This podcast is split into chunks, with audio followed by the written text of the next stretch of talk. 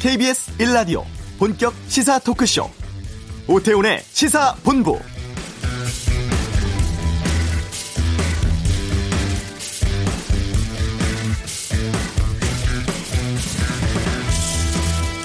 시험 비행 도중 추락해 다섯 명의 인명 피해를 낸 해병대 헬기. 마리논 사고에 대한 조사위원회가 구성되었습니다. 현재 정황은 조종사의 조종 미숙보다는 기체 결함 가능성에 무게가 실리고 있다고 하네요. 육군 기동 헬기인 수리온을 개조한 마리논은 현재 넉 대가 해병대에 납품됐고 사고 헬기가 2호기입니다. 조사 결과에 따라서 2023년까지 총 28대를 도입하려던 해병대 계획도 바뀔 가능성이 있습니다. 이미 지난해 7월 감사원의 감사 결과 수리온 헬기의 비행 안전성에 대한 지적이 있었고 이와 관련해서 방사청장 등에 대한 수사 요청도 있었다고 하는데요. 오태훈의 시사본부 잠시 후 수리온을 개조해 만든 헬기 마리논 추락 사고에 대해 살펴보겠습니다. 북한의 김정은 위원장이 경제 시찰을 하다가 경로했다고 하죠. 이관세 소장의 이번 주 한반도는 서짚어보겠습니다. 새마을 금곡 복면 강도 사건에 대해선 아는 경찰 코너에서 살펴보고 설조수님 단식과 함께 조계종 개혁에 대한 문제도 깊게 짚어보는 시간 준비되어 있습니다. KBS 일라디오 오태훈의 시사본부 지금 시작합니다.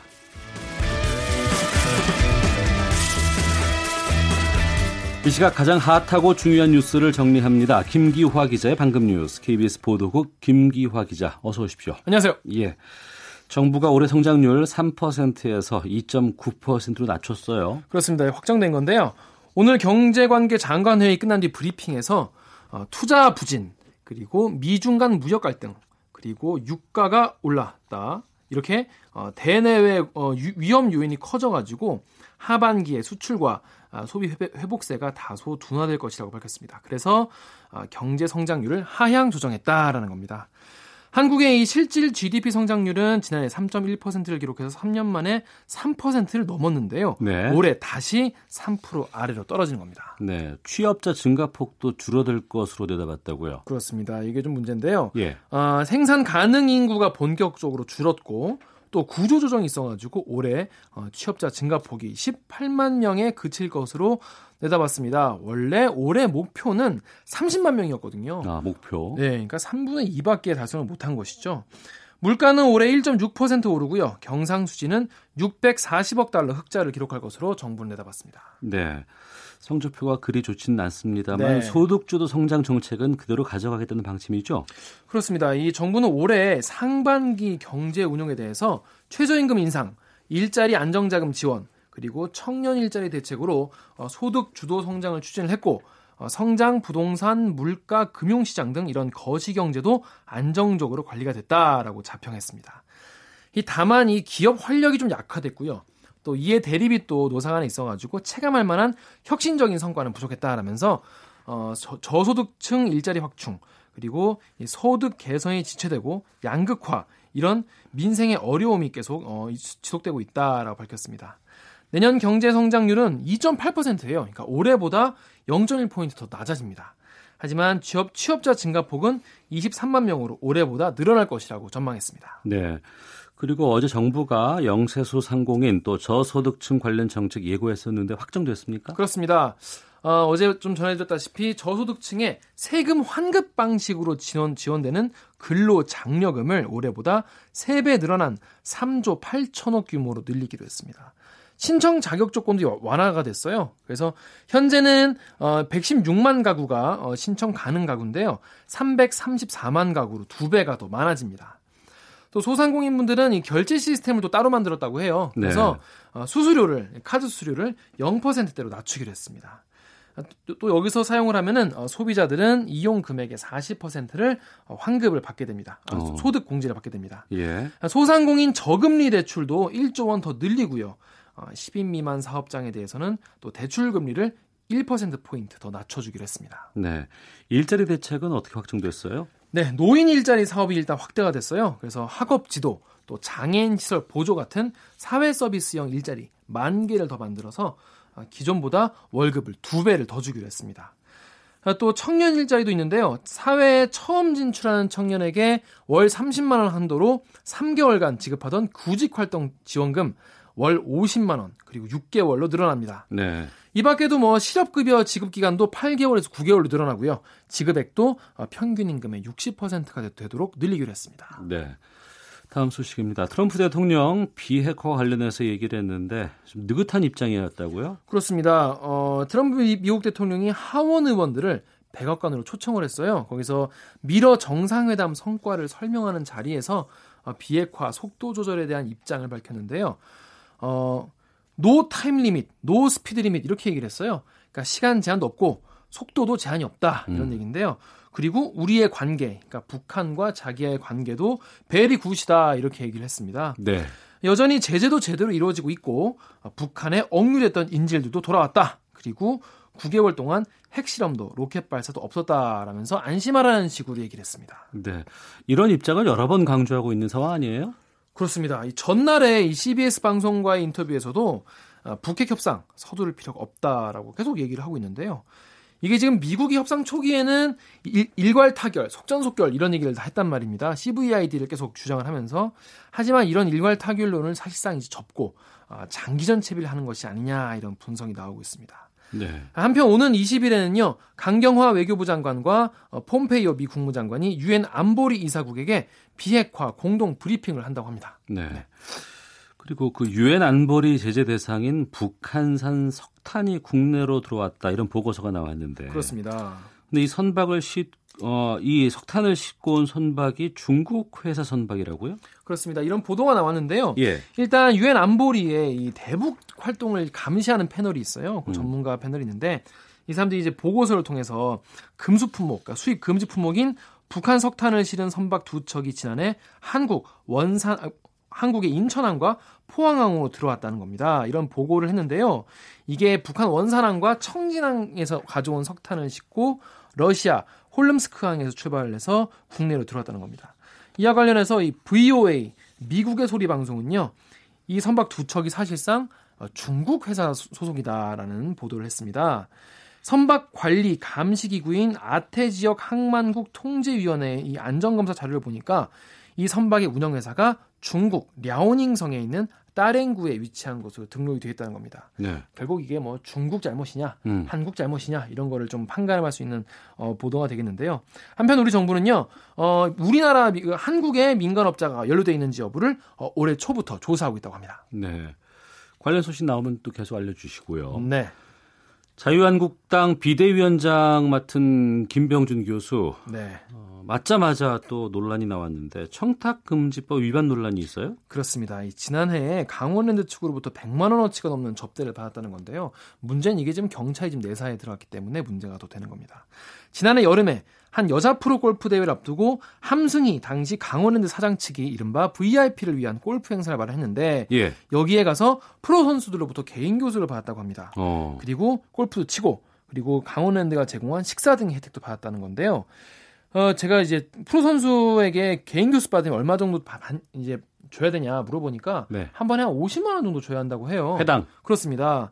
그래서 이, 여기다가 뭐 골프도 치고 밥도 먹었기 때문에 100만 원 넘지 않냐 이런 얘기입니다. 근데 이 자리에 김병준 어, 비대위원장이 있었다는 거예요? 그렇습니다. 그래서 이게 청탁금지법 위반으로 강원지방경찰청에 국민권익위원회가 수사를 의뢰했습니다. 예. 경찰은 그래서 지난 4월과 5월에 강원랜드 관계자를 두 차례 소환 조사했고요. 음. 당시에 강원랜드는 김 위원장이 무급 그러니까 돈을 안 받는 명예교수기 때문에 네. 청탁금지법 대상이 아닌 줄 알았다라고 주장한 것으로 전해졌습니다.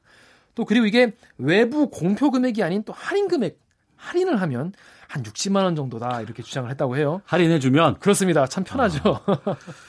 김 교수, 김 비대위원장은 어떤 입장입니까? 네, 김 비대위원장은 오늘 오전에 입장을 밝혔습니다. 접대라고 하긴 곤란하고 프로암 대회에 초대를 받아서 갔다라고 밝혔는데요. 네. 이 프로암 대회가 뭐냐면 이 선수들이 프로 선수들이 경기하기 전에 음. 하루 전에 이제 아마추어 프로랑 아마추어랑 같이 한번 한 라운드 돌면서 몸을 푸는 겁니다. 네. 그래서 프로암 대회라고 하는데요. 여기에 뭐 자기가 솔직히 비용이 얼마 들었는지 나는 모르겠다라고 밝혔습니다. 네, 김기화 기자였습니다. 고맙습니다. 고맙습니다. 이 시각 교통 상황 듣고 오겠습니다. 교통정보센터의 이송희 리포터입니다. 이 시각 교통정보입니다. 전국적으로 폭염특보가 내려진 가운데 고속도로 곳곳으로는 사고, 사고와 작업 때문에도 밀리고 있습니다. 먼저 서울 내각순환고속도로 판교에서 일산 쪽 장수 부근 2차로에서 승용차 관련 추돌 사고가 나면서 1km 구간으로 정체가 되고 있으니까 주의를 하셔야겠고요. 반대 일산에서 판교 쪽으로는 자유로에서 김포 사이 3, 4차로에서는 작업 때문에 1km 구간 또 판교에서 구리 쪽으로는 성남에서 퇴계원 사이 3차로에서 작업을 하고 있어서 하남 분기점부터 토평 인터체인지까지 6km 구간에서 밀립니다.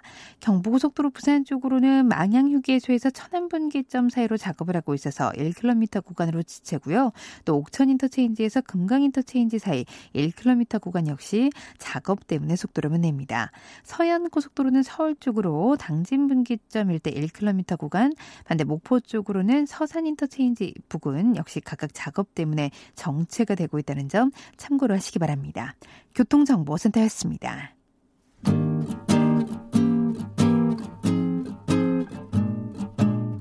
KBS 1라디오 오태훈의 시사본부 여러분의 참여로 더욱 풍성해집니다. 방송에 참여하고 싶으신 분은 문자 9730번으로 의견 보내주세요.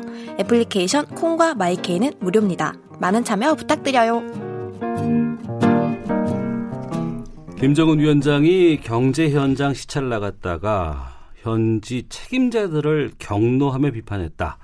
이런 노동신문의 보도가 나왔습니다. 북한 노동신문 이례적으로 이것을 자세히 보도를 했다고 하는데요. 한 주간의 한반도 정세 살펴보는 이관세 소장의 이번 주 한반도는 전 통일부 차관입니다. 이관세 경남대 극동문제연구소장과 함께 관련 이야기 나눠보겠습니다. 어서 오십시오. 안녕하세요. 예. 김정은 위원장 뭐 경제 현장 시찰할 수 있습니다. 근데 그 현지의 책임자들에게 상당히 경로하고 화냈다고 하는데 이게 어떤 내용이 담겨 있는 거예요? 뭐 이번에 그 2월 29일부터 7월 1일까지 중국 단동시에 인접한 평안북도 신도군 신의주 일대의 공장들을 집중적으로 시찰을 했고 예. 이번에 또 함경북도 일대의 그 경제 현지 지도를 통해서 어, 또 칭찬도 한 뭐 그런 공장도 있고 어. 또 한편으로는 이렇게 질책과 어, 여러 가지 그이 비판을 음. 하는 뭐 사례도 있습니다만은 근데 여기서 이제 중요한 것은 이러한 경제 현지 지도를 통해서 어, 비판과 칭찬을 함께 하면서 예. 이 앞으로 추진해 나가야 될 정책 경제 정책 추진 방향을 제시하고 있다는 거. 아. 이것이 어떻게 보면 더욱 중요한 거라고 봅니다. 화를 냈다 여기에 집중하는 것보다는 경제 방향 정책에 대해서 끌고 가겠다라는 의지가 담겨 있다. 네, 그러니까 아, 정확하게 잘 하라. 음. 그러니까 이 뭐 무책임, 네. 무능력 또 형식주의, 요령주의를 탈피하고 예, 예. 잘 하라는 막이 질책도 있지만 예. 동시에 아, 앞으로 어떻게 음. 이 경제 문제를 발전시키고 복구를 해갈 것인가 예. 하는 여러 가지 그 정책 방향들을 많이 제시하고 있다는 거 어. 이것이 상당히 막 중요합니다. 그래서 예. 그이 신의주도 그 화장품 공장, 방직 공장, 섬유 공장 뭐 이렇게 막 일대를 다 돌아봤고 어. 이번에 함경북도도 여덟 곳에 현장 시찰을 집중적으로 이렇게 하고 있습니다. 네. 그래서 근데 이제 이 신의주나 이 함경북도 이 공장들이 전부 북중 접경 지역에 위치하고 있다는 겁니다. 예. 이것들이 그래서 어, 나름대로 앞으로 이 여러 가지 측면에서 음. 어, 이 북중 간의 경제 협력 네. 막 이런 것도 막 예정을 하고 있는 것 같고 음.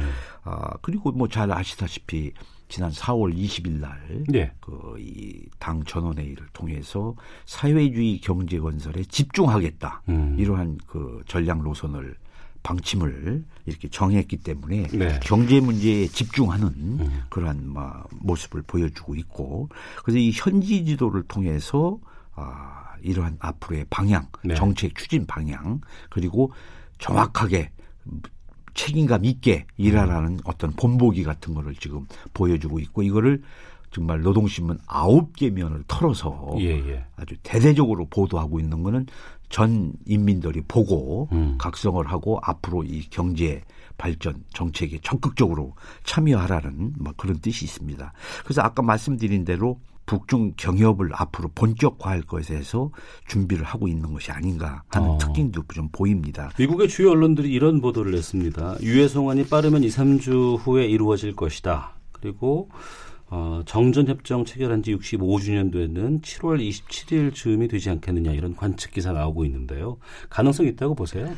우선 뭐 200여 구 정도 유해를 우선 송환하는 것이 추진되고 있는데 네. 아마 거기까지는 좀 시간이 좀 걸려야 될 것 같고 음. 지금 뭐 외신 보도에 따르면 예. 50여 구 정도가 예, 예, 이번 정전협정 체결일인 7월 27일을 기해서 송환되지 않겠느냐 하는데 음. 나름대로 좀 종전선언, 평화협정 등 이 소위 전쟁을 종식시키는 네. 이런 문제들이 논의되고 있기 때문에 예, 예. 7월 27일 을 기해서 아, 일부분 50여 구 정도가 송환될 수 있다는 것은 여러 가지로 상징적인 면에서도 음. 의미가 있기 때문에 네. 저는 가능성이 있다고 봅니다. 예. 트럼프 대통령이 이런 발언을 했어요. 마쿠에서 긍정적인 일들이 일어나고 있지만 나는 정말로 서두르지 않는다. 이건 어떤 의미로 보세요?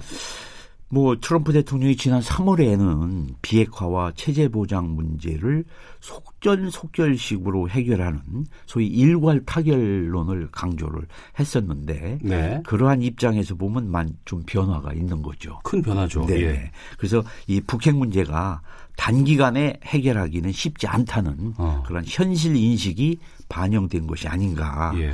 그리고 이제 미국의 여론이 지금 뭐 가시적인 효과가 없지 않느냐 음. 뭐 이런 비판에 대해서 나름대로 노력을 하고 있다. 그리고 이 문제는 서둘러서 처리될 문제가 아니다. 음. 뭐 그래서 속도 조절이 필요하다는 거지요. 그래서 단계적인 접근을 시사하고 막 있는 것으로 보입니다.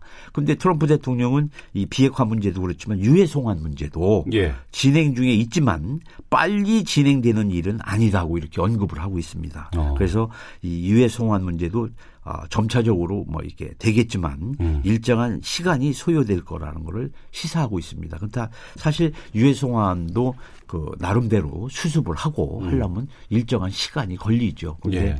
아, 다시 말해서 뭐 이 비핵화 문제나 송환 문제나 너무 급히 막 이렇게 서두르거나 뭐 이렇게 해서는 아, 되지 않고 일정한 시간과 과정이 필요한 겁니다. 네. 네. 그 폼페이오 장관이 북한 가서 그런 얘기를 했다고 그래요. 뭐 숨기는 거 있지 않느냐. 뭐 이렇게 얘기를 했고 김영철 어, 부위원장은 아, 그런 거 없다. 뭐 이렇게 얘기를 했고 이제 북한 매체가 이제 거기에 대해서 또 얘기를 했어요. 미 행정부를 향해서 은폐 의혹은 낭설이다. 또 강경파 목소리 휘둘러서는 안 된다. 이런 경고를 내렸는데 북한이 이거 메시지 담고 있는 거 아니에요? 그 일부 외신 보도에 따르면 지난 6, 6, 6일 7일 네. 폼페이 폼페이오 그 장관 방북 시에 김영철 부위원장에게 그 비밀 우라늄 농축 시설을 가동하고 있다. 네. 또 농축 우라늄 생산을 늘리고 있다. 음. 그래서 이 핵시설과 핵탄두를 은폐하고 있다고 하면서 뭐 이런 것은 북미 관계에 좋지 않다고 예, 예. 이렇게 강하게 지적을 한 것으로 알고 있습니다. 근데 아, 이에 대해서 김영철 부위원장은 그건 사실이 아니다라고 어. 하면서 은폐하거나 핵시설을 가동한 적이 없다고 강하게 부인을 하면서 종전선언을 발표할 것을 뭐 요구한 것으로 이렇게 얘기를 하고 있습니다. 그래서 이 북한에서는 그 미국의 그 강경파들의 음. 좀이 비판적인 그 그룹에서 그 주장하는 내용만 듣고 음. 막 우리를 압박하는 것이 아니냐 예. 막 이렇게 막 생각을 하고 있는 것 같습니다. 예, 강경파 좀 달래야 되지 않겠느냐라는 속내도 있을 것 같기도 하고 네네네. 네, 네. 우리는 니들은 믿어 근데 강경파는 좀 싫어 뭐 이런 얘기도 네, 그렇죠. 담기는 것 같기도 네네. 하고요. 네네. 알겠습니다. 자 전통일부 차관이신 이관세 경남대 흑동문제연구소장과 함께 아, 주간 한반도 정세 알아보고 있습니다. 코리아 오픈 국제 탁구 대회에서 이제 남과 북의 선수들이 첫 합동 훈련 나섰고 또 어제 첫 경기가 있었어요. 어, 혼복에서 우리가 승리를 했는데 어제 그 남북 탁구 혼합 복식 첫 경기는 어떻게 보셨어요? 예, 지금 뭐 평창 동계 올림픽에서 단일팀도 구성해서 우리가 참여한 바 있고 많은 그 체육 교류가 지금 진행되고 있지 않습니까? 그래서 이 탁구 대회도 지금 대전에서 열리고 있습니다만은 또 9월에는 창원에서 국제 사격 대회가 열리고 여기 북한이 또 참여를 합니다. 네. 그래서 이 남북한 체육 교류가 정말로 어느 때보다도 활발하게 지금 전개되고 있습니다만은 이 체육 문화 교류는 그 상호 신뢰를 구축하고 어떤 동질화를 이루는데 아주 중요한 역할을 하고 있죠. 음. 그래서 이러한 사회 문화 체육 교류를 통해서 점진적으로 이제는 정치 경제 군사적인 분야까지 교류와 협력을 하갈 수 있는 토대가 마련된다는 점에서 이러한 교류 협력은 매우 중요하고 예. 지속돼야 될 거라고 생각이 됩니다. 음. 근데 요즘에 그 좀 재미있는 것은 이렇게 채용 문화 교류가 많이 되다 보니까 예. 북한의 그 탁구 팀이 대전에 와도 예. 별로 기사가 안 되는 것 같아요. 이제는 어?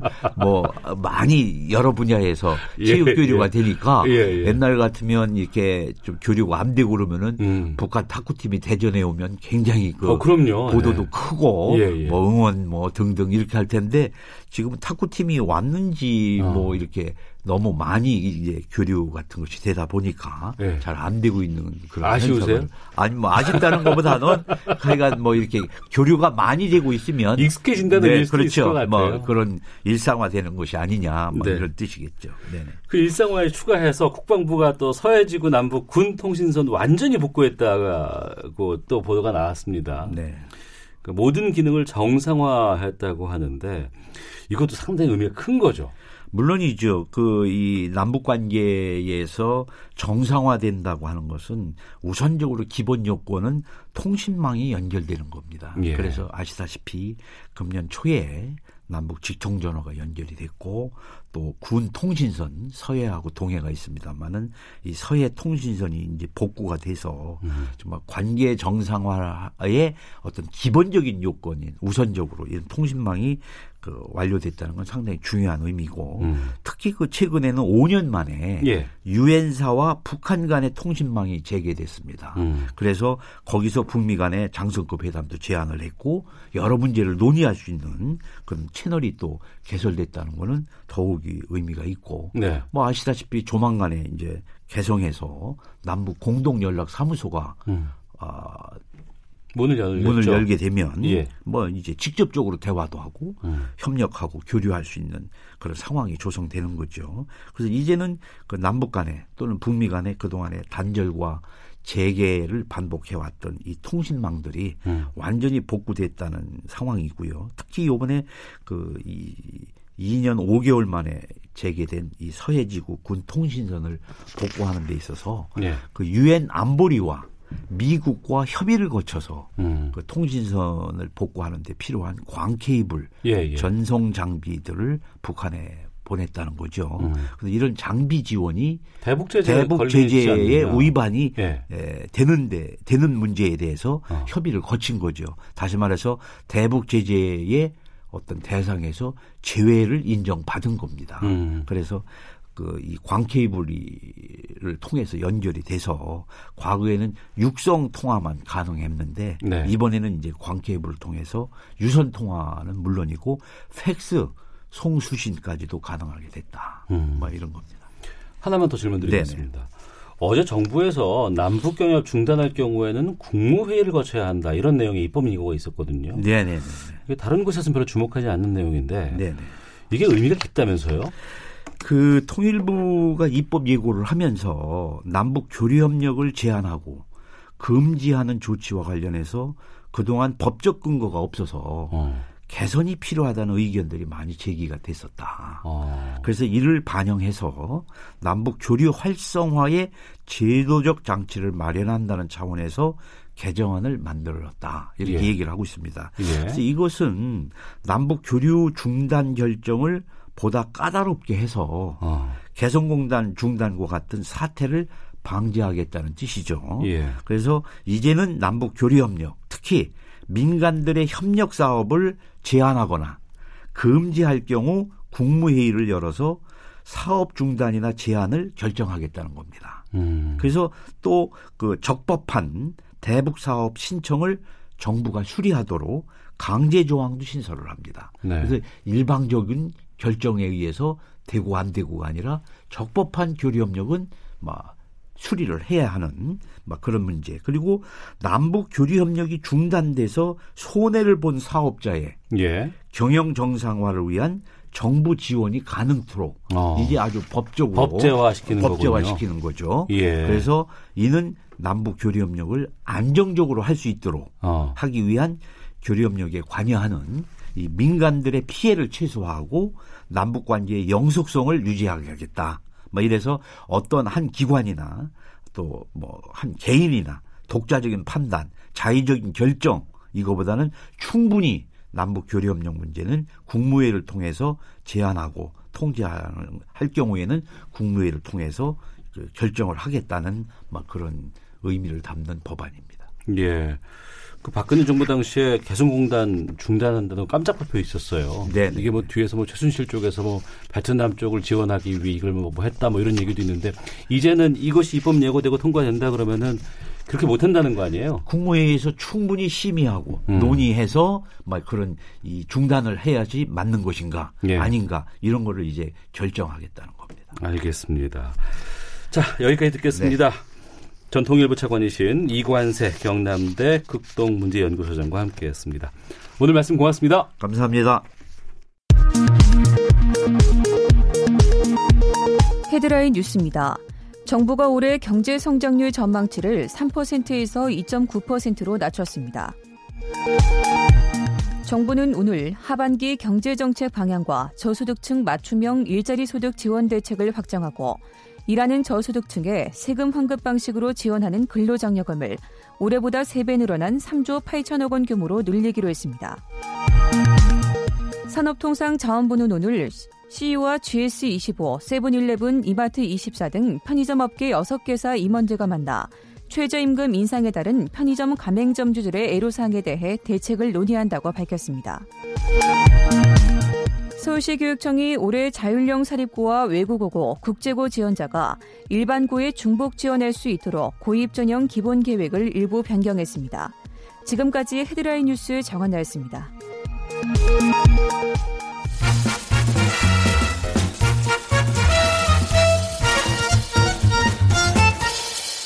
오태훈의 시사 본부.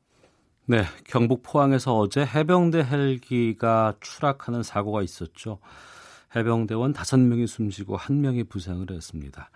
사고 원인 무엇인지 또 무기 국산화 과정에 어떤 문제점은 없는지 자주 국방 네트워크 신인균 대표 연결해서 말씀 나눠보겠습니다. 나와 계시죠? 네, 안녕하세요. 예, 먼저 이 사고 경위를 좀 알려주세요. 어, 그 수리온 헬기를 그 해병대용으로 즉 바다에서 작전할 수 있도록 개량된 게 마린온이라고 하는 헬기인데 예. 그걸 이제 올 2월 1월 달에 두 대를 해병대에 납품을 했어요. 예. 그 중에서 이제 2번기를 뭐 여러 가지 이제 테스트를 거치고 또 시험 비행을 테스트 비행을 하기 위해서 음. 그 영광급 장교 2명 그리고 부사관 3명 병사 1명에서 총 6명이 탑승을 하고 이륙을 해서 이제 비행 테스트를 해야 되니까 예. 이륙을 하는 순간이었는데 올라가서 한 10m 정도 헬기는 음. 수직으로 올라가지 않습니까? 예. 한 10m 정도 상승을 한 상태에서 불꽃이 피면서 이 헬기 로터, 즉 프로펠러죠. 어. 그 프로펠러가 사방으로 그냥 떨어져 나가버린 겁니다. 어. 그리고 이제 프로펠러 떨어져 나가버리니까 당연히 헬기가 바로 수직으로 그냥 낙하해서 추락을 해버렸고 예. 그래서 소방자가 발생을 하고 어, 화재와 함께 폭발이 일어났다고 합니다. 예, 그러니까 10m 밖에는 올라가지 않았는데 떨어지면서 폭발 때문에 이렇게 사상자가 많아진 거군요. 네, 화재와 폭발이 있었다고 하니까 아마 10m 가지고 사실은 뭐 이 정도 그 거의 대부분이 예, 중상 또는 사망을 하기는 힘든데 예. 또는 뭐 화재나 폭발 뭐 이런 것들이 요인이 가세되지 않았나 생각합니다. 네. 그러니까 조종사의 조종 미숙 아니면은 뭐 기체 결함, 정비 불량 이 정도로 압축될 것 같은데 조종 미숙 가능성은 그리 많이 없다고 하던데요. 왜냐하면은 그분들이 이제 그 소령 중령들인데 거의 교관급 조종사들이에요. 아. 그래서 평생을 뭐 지금 수십 년을 조종을 해오신 분들이 예. 겨우 이륙 과정에서 조종 실수를 하실 수는 아주 가능성이 희박하고 예. 특히나 그 헬기 같은 경우는 두 명이 이제 동시에 조정을 할 수 있기 때문에 음. 뭐 그럴 가능성은 좀 없다고 보고요. 기체 결함과 정비 어떤 그 불량 뭐 네. 이런 것으로 판단할 수 있겠는데 저는 뭐 저 기체 결함에 조금 더 가능성이 있지 않을까라고도 음. 저는 생각해 봅니다. 예. 그 부분을 좀 질문 드리겠습니다. 이 네. 마린 온희라는 이 헬기가 네. 그러니까 올해 1월 인수한 신형 기종이라고 앞서 말씀해 주셨어요. 네. 그러니까 수리온에서 마린온으로 이 헬기를 개조한 건가요, 그러면? 그렇습니다. 이제 개조 개발을 한 건데 예. 수리온은 육군이 쓰는 거예요. 예. 육군이 쓴다는 것은 이제 이 육상의 육지의 하늘에서 작전을 한다는 말이고 어, 해병대는 이제 바다에서 상륙 작전을 하는 군대지 않습니까? 예. 그래서 기본적으로 이 바다에 즉 그 고남에다가 함선에다가 탑재를 하고 그리고 어. 상륙 작전할 때 해병 대원들이 그걸 타고 적진으로 이제 돌진해서 강습 작전을 하는 겁니까? 예. 그럼 바다라는 곳이 염분이 있지 않습니까? 네. 그래서 염분에 이제 쉽게 부식이 되잖아요. 이 철판 같은 것이. 어. 그래서 그 염분에 대한 그 방염 작용, 방염 처리를 다 하게 됩니다. 예. 엔진 모든 부품들을 전부 다. 아 엔진도 손을 대나요 그러면? 그 엔진을 전부 다그 어, 염분에 부식되지 않게끔 방염 처리를 다 합니다. 예. 그 중요 부품들 다, 다 그렇게 하고 그리고 이제 이 함정이라는 군함이라는 것이 실내가 다 좁잖아요. 예. 그러니까 이제 이 헬기는 옆에 그 로터, 즉 프로펠러가 아주 양사방으로 뭐 크게 있으니까 어. 그 상태에서는 군함에 넣을 수가 없지 않습니까? 예. 그래서 수납을 하기 위해서 이 프로펠러를 뒤로 가지런히 접을 수 있게끔 만들어요. 어. 그리고 이제 바다에서 추락을 하게 되면 어 그 바다에 바로 그냥 물속으로 쑥 들어가 버리면 어, 조종사나 이런 사람들이 다 그냥 순식간에 사망해 버리잖아요. 네. 그래서 한 10분 정도는 떠 있을 수 있게끔 음. 그 튜브를 밑에다 장치를 하게 됩니다. 네. 그래서 이제 그러한 여러 가지 개조를 하는데 이러면은 무게 중심이나 이런 것들이 다 달라지기 때문에 상당히 많은 어떤 설계 그 소요와 뭐 개량 소요가 있는데 음. 제가 봤을 때 이제 1년 6개월 만에 아, 네. 이것을 개량을 완료하고 납품을 했다고 하니까 좀 너무 빠른 어떤 그 속도가 아니었나. 그래서 이 회사에서 즉 카이라는 회사에서 충분하게 시험 테스트를 거친 과정에 모든 것이 문제가 없다라고 확실하게 어떤 그 판단이 들었을 때 납품이 돼야 되는데 예. 애초에 납품 기간을 너무 짧게 잡고 음. 1년 6개월 만에 납품을 한다. 이게 물리적으로 과연 가능한 시간이었는지. 예. 그래서 그 실제로는 회사에서 해야 될 어떤 테스트를 현장 즉 군대에서 하다 보니까 어, 음. 군인들이 이렇게 어 정말 사, 전사한 사망하는 그런 사건이 발생하지 않았나 생각합니다. 그러니까 국산 헬기 네. 수리온 육군이 사용하는 수리온을 해병대에 맞게끔 바꾸려고 하다 보니까 바다에서 또 사용할 수 있는 가능성이 있기 때문에 네. 거기에 맞는 조치들과 업그레이드들과 여러 가지 부품들을 좀 장착을 하려고 하다가 이런 사고가 난 것 같은데 네. 수리온은 국산 헬기잖아요. 국산 어, 헬기로 알려져 있죠. 뭐 실제로 뜯어보면 다 그렇진 않고요. 그건 어떤 의미인가요? 아, 과거에 우리 이제 자동차 초, 초반기 때 일본 그 자동차 좀 오래된 모델들 그려와서 뭐 국산이라고 하고 팔았지 않습니까? 예, 예. 그런 것처럼 수리온도 어, 프랑스 유로컵스라는 회사가 있는데 예. 거기에서 1960년대 개발한 퓨마라는 어, 그, 그 헬기가 있습니다. 예. 그 퓨마 헬기의 설계도를 어, 사와가지고 그걸 가지고 이제 우리 또 국산화를 해야 되니까 그 부품을 어, 우리나라에서 만들 수 있게끔 국산화를 많이 한 거죠. 어, 어. 그렇게 해서 개조 개발을 어, 라이센스를 사와서 개조 개발을 한, 거, 한 거거든요. 예. 그러다 보니까 이제 어, 애초에 그 유로컵터에 애초에 썼던 것처럼 뭐 프랑스 엔진에 프랑스 트랜스미션을 장착하고 중요 부분이 다 프랑스제가 되면 문제가 없는데 음. 엔진은 미제입니다.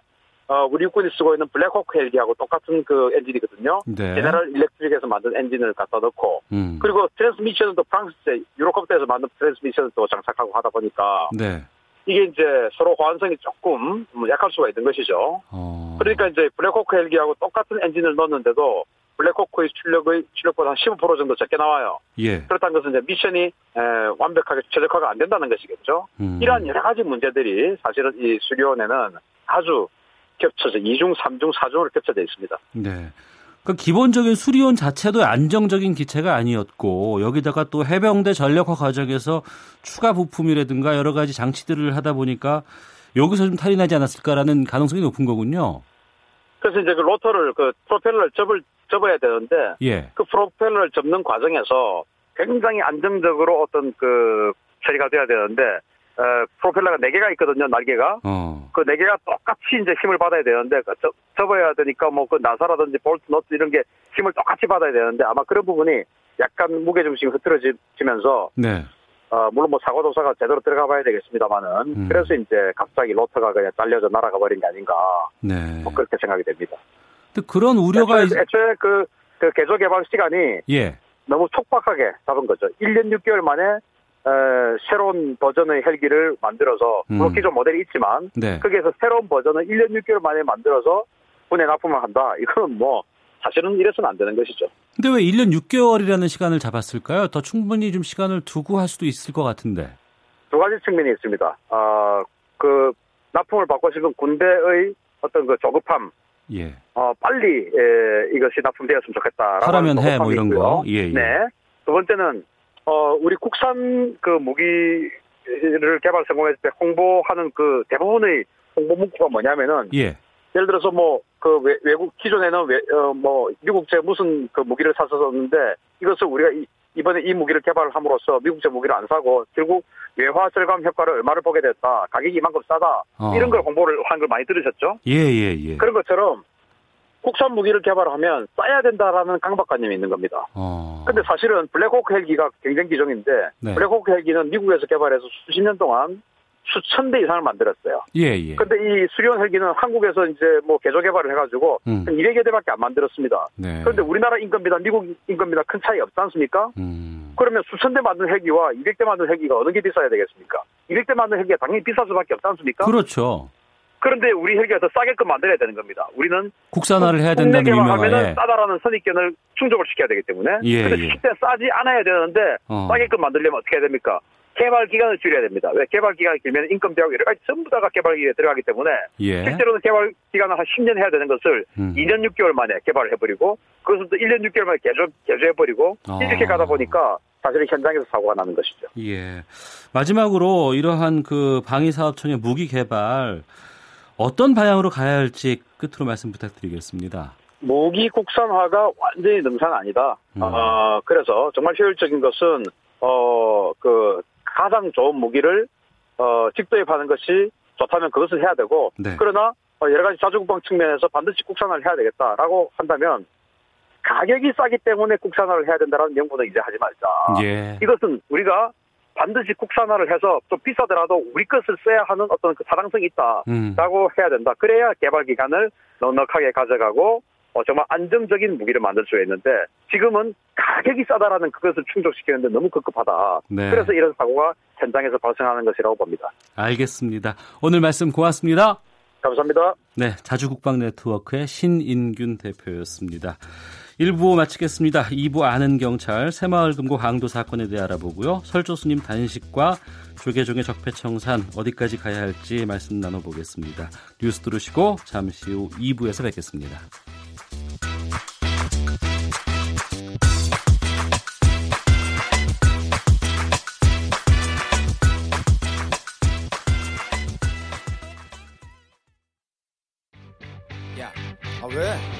시간에 뭐하냐? 자야지. 야, 그러지 말고 이거 한번 들어봐. 아, 뭔데?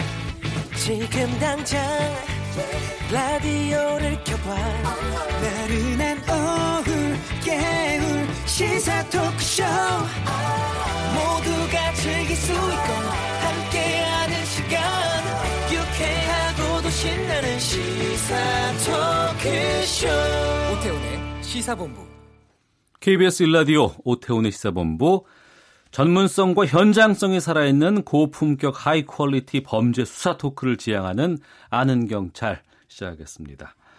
대낮에 새마을 금고에 침입한 강도가 흉기로 직원을 위협했고 수천만 원을 빼앗아 달아나는 사건이 발생을 했습니다. 아직까지도 범인은 오리무중이라고 하는데요. 한국범죄연구소 김복준 연구위원, 서울 디지털대 배상훈 경찰학과 교수 두 분과 함께 관련 이야기 나눠보겠습니다. 두 분 어서 오십시오. 네, 안녕하세요. 예. 예. 사건 기여를 보니까 대낮에 새마을 금고 건물에 음. 들어와서 직원 4명이 있었는데 이 직원들을 위협하고 1분 만에 4천여만 원을 빼앗아 달아났다고 하는데 1분 만에 이렇게 범행에 걸린 시간 가능한가요? 어떻게 보세요? 아, 돈을 가방에 넣어라. 네. 침입을 해서 넣어라 해가지고 가지고 간 거는 1분이에요. 음. 어, 그런데 이제 사실상 전체를 보면 시간이 좀 다르죠. 아, 그래요? 어, 이 범인 같은 경우에는 이미 12시 15분경에 그 들어와 가지고 한 8분 정도 대기를 하고 있다가 네. 아, 이제 사람이 비교적 없는 시간대에 12시 23분 8분 만에 이제 들어가서 어, 돈 넣어 네. 하고 넣은 다음에 1분 만에 이제 도주했던 그런 사안이니까 약 한 아, 10분 사이에 이제 그 범행이 이루어진 거죠. 음, 네, 그런데 이제 네. 그만큼 치밀하게 준비를 했다는 뜻이기도 합니다. 어, 예. 기본 10분 동안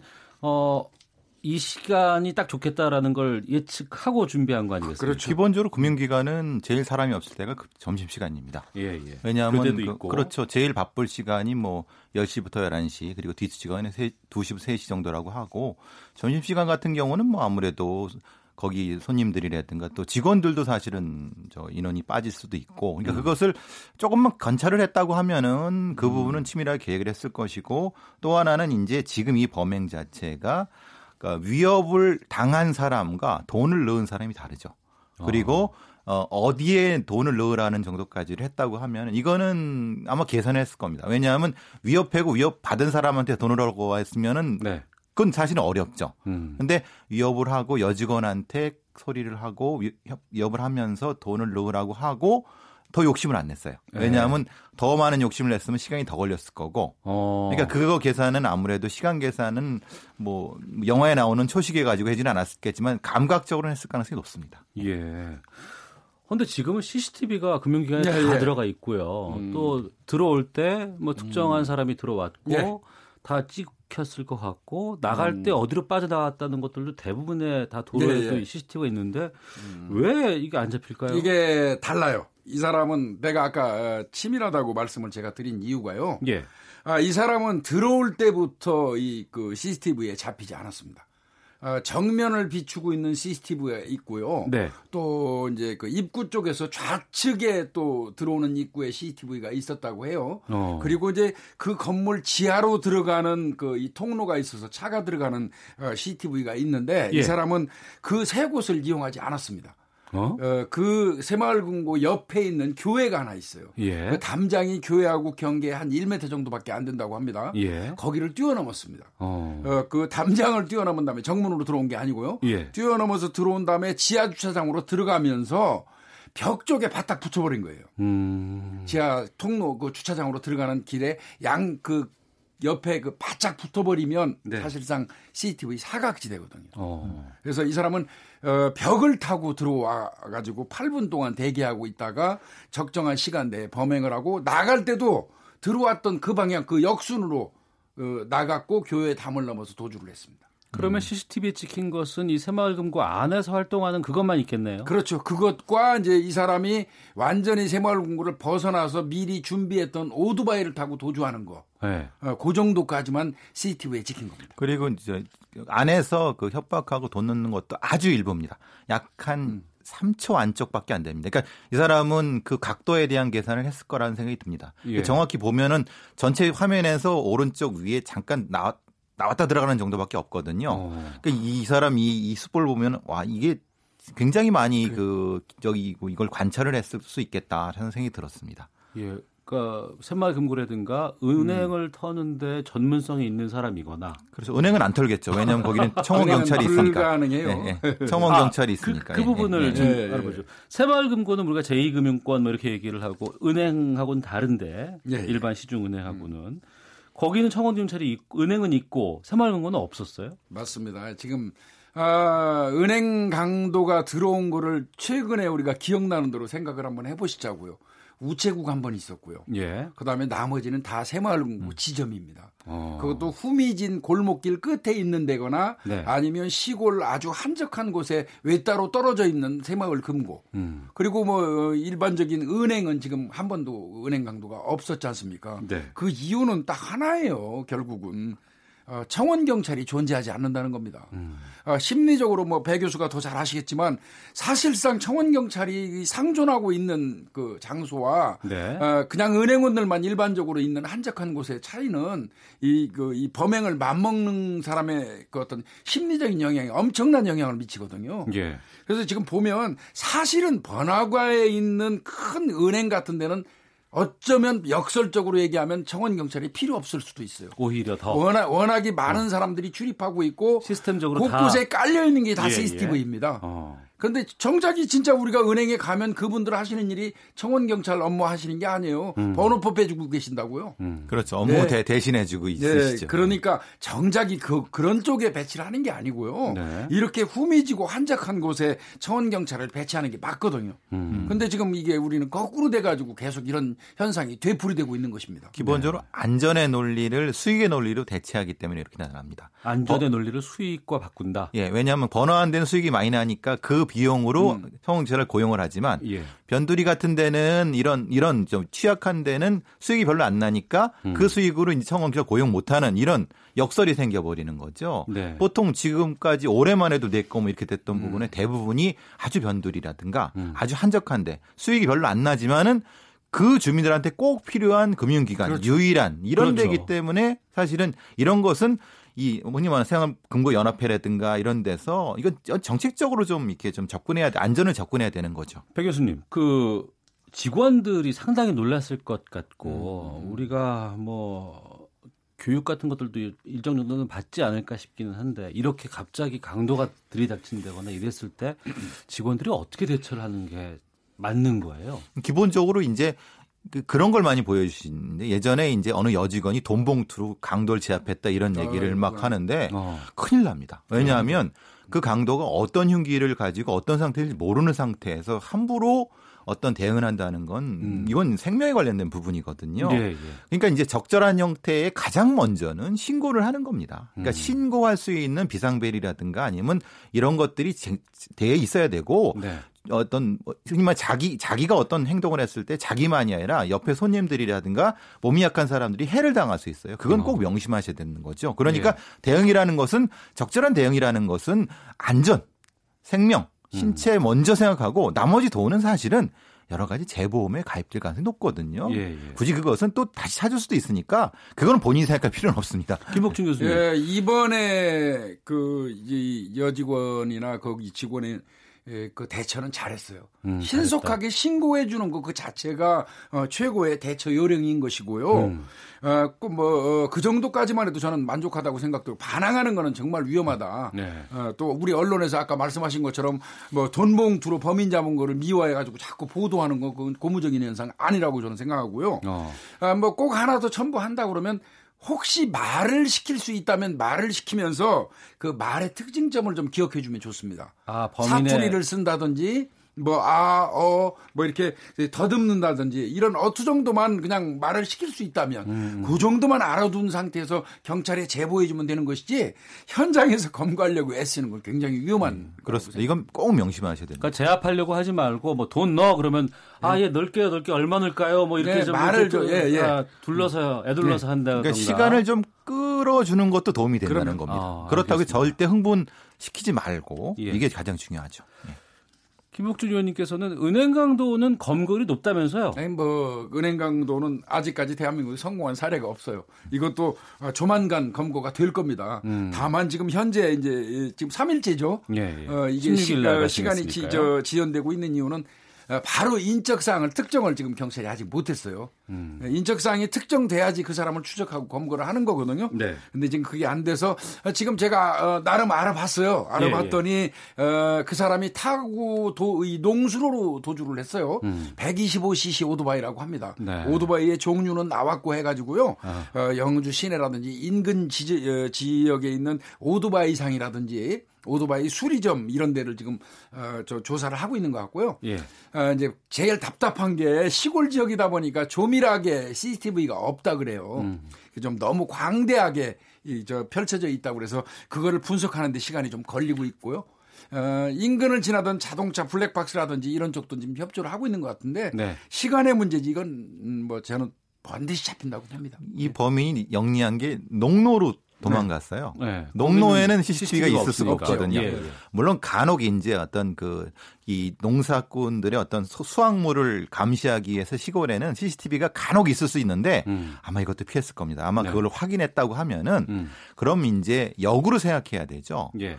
이전 한 달 전 그 이전에 혹시나 부딪혔을 수 있는 사람을 지금 계속 수사를 그쪽으로 하고 있을 겁니다. 찾아가면서. 예. 아, 이거는요 현장을 적어도 답사를 수십 번은 했을 그렇죠. 겁니다. 예. 예, 예. 왜 그러냐면 보십시오. 바로 마을 금고 바로 앞에 100m 지점에 걸어서 1, 2분 거리에 그 수능 파출소가 있어요. 예, 예. 근데 그 시간대에 수능 파출소에 경찰관이 없다는 사실을 알고 있어요. 아, 그 범행 당시에 예. 파출소에는 사람이 없었습니다. 거기 유연 근무제라 해가지고요. 아. 시골에서 치안 수요가 작은 파출소는 두세 개를 묶어가지고 주간에 운영을 안 하기도 하고 어, 또 경찰 경력이 다른 쪽에 가서 근무하기도 하고 하는 유연 파출소 근무 제도가 있거든요. 예, 예. 그래서 그런 시스템으로 그날 돌아가는 날이었어요. 어. 어 파출소장이 대체 근무 휴무였다고요. 예, 그래서 예. 이제 주간에 유연 파출소로 전환이 됐는데 음. 이런 부분들까지 전부 치밀하게 계산을 했다는 거거든요. 예. 예. 그런 걸 봐서는 이 사람은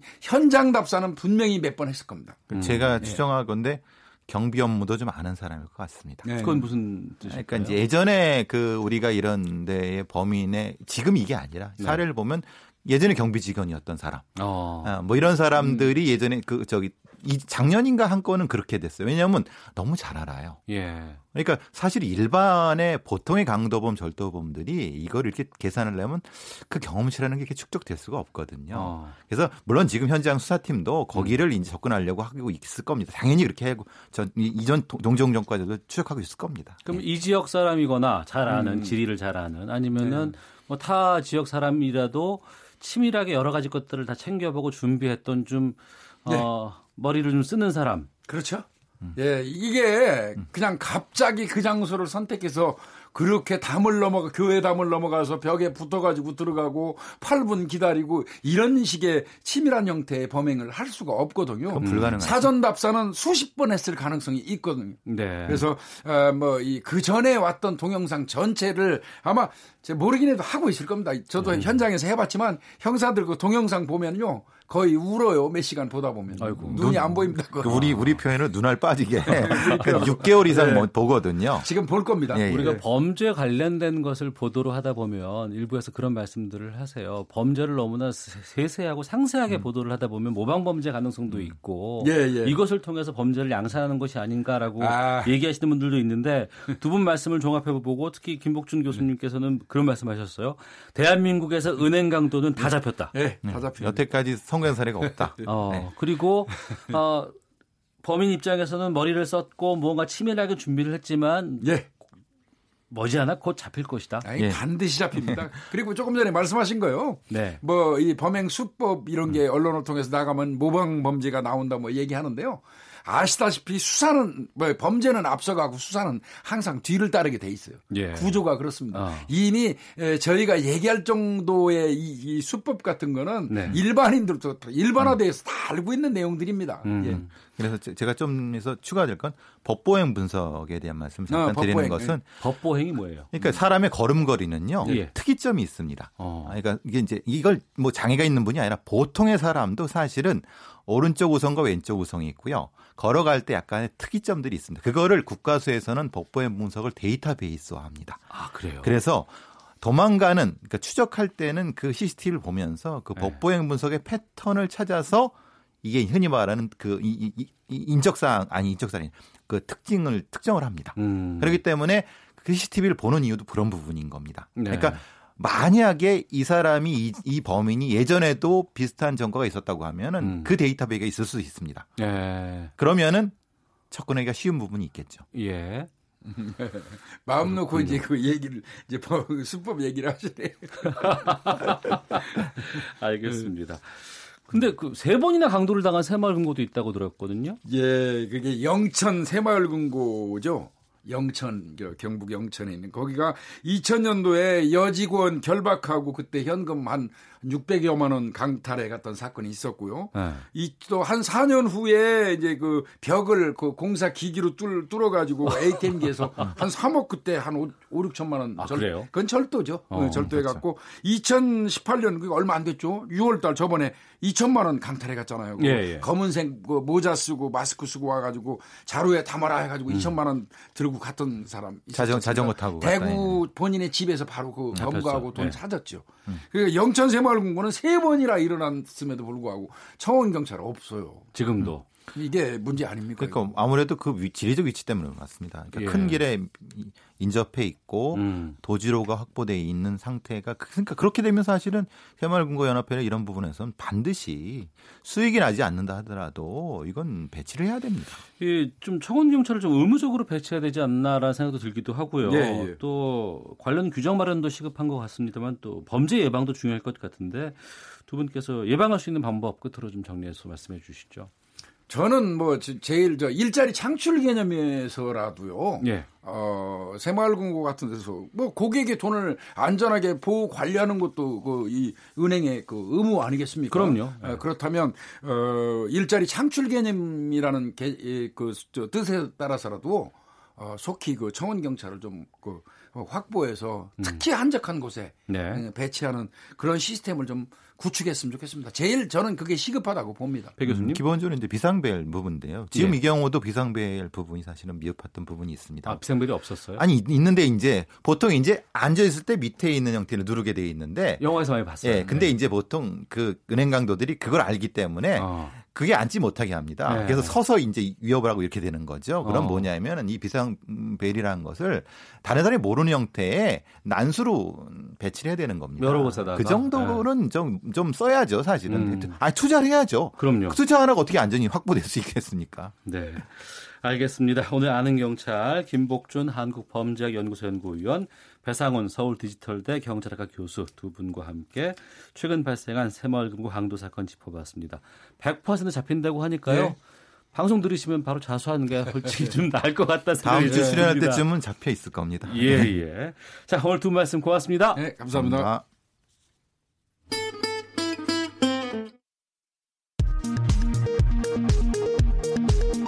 헤드라인 뉴스입니다. 정부가 폭염 속에 노동자를 방치하는 등 열사병 예방 수칙을 위반하는 사업장에 대해 작업 중지 명령을 내리기로 했습니다. 여야 5당 원내대표가 한미 양국 현안을 논의하는 4박 6일간의 초당적 의원 외교 일정을 위해 오늘 방미길에 올랐습니다. 앞으로 정부가 남북 교류 협력 사업을 제한하거나 금지할 경우에는 국무회의의 심의를 거쳐야 합니다. 1,900억 원 규모의 도박 사이트를 만들어 운영한 전현직 IT 회사 직원 등 4명이 붙잡혔습니다. 최저임금과 물가 인상 바람이 식품과 외식업계 전반으로 확산하고 있습니다. 지금까지 헤드라인 뉴스 정원이었습니다. 이어서 기상청의 윤지수 씨 연결합니다. 네, 오늘의 미세먼지와 날씨 정보입니다. 오늘 미세먼지는 전국 대부분 지역 보통이 예상됩니다. 하지만 부산과 울산, 경상북도 지역은 나쁜 단계가 예상되면서 지금 부산과 울산 지역을 중심으로 초미세먼지 상황이 나쁨 상황을 보이고 있고요. 서울의 경우 계속해서 보통 상황을 보이고 있습니다.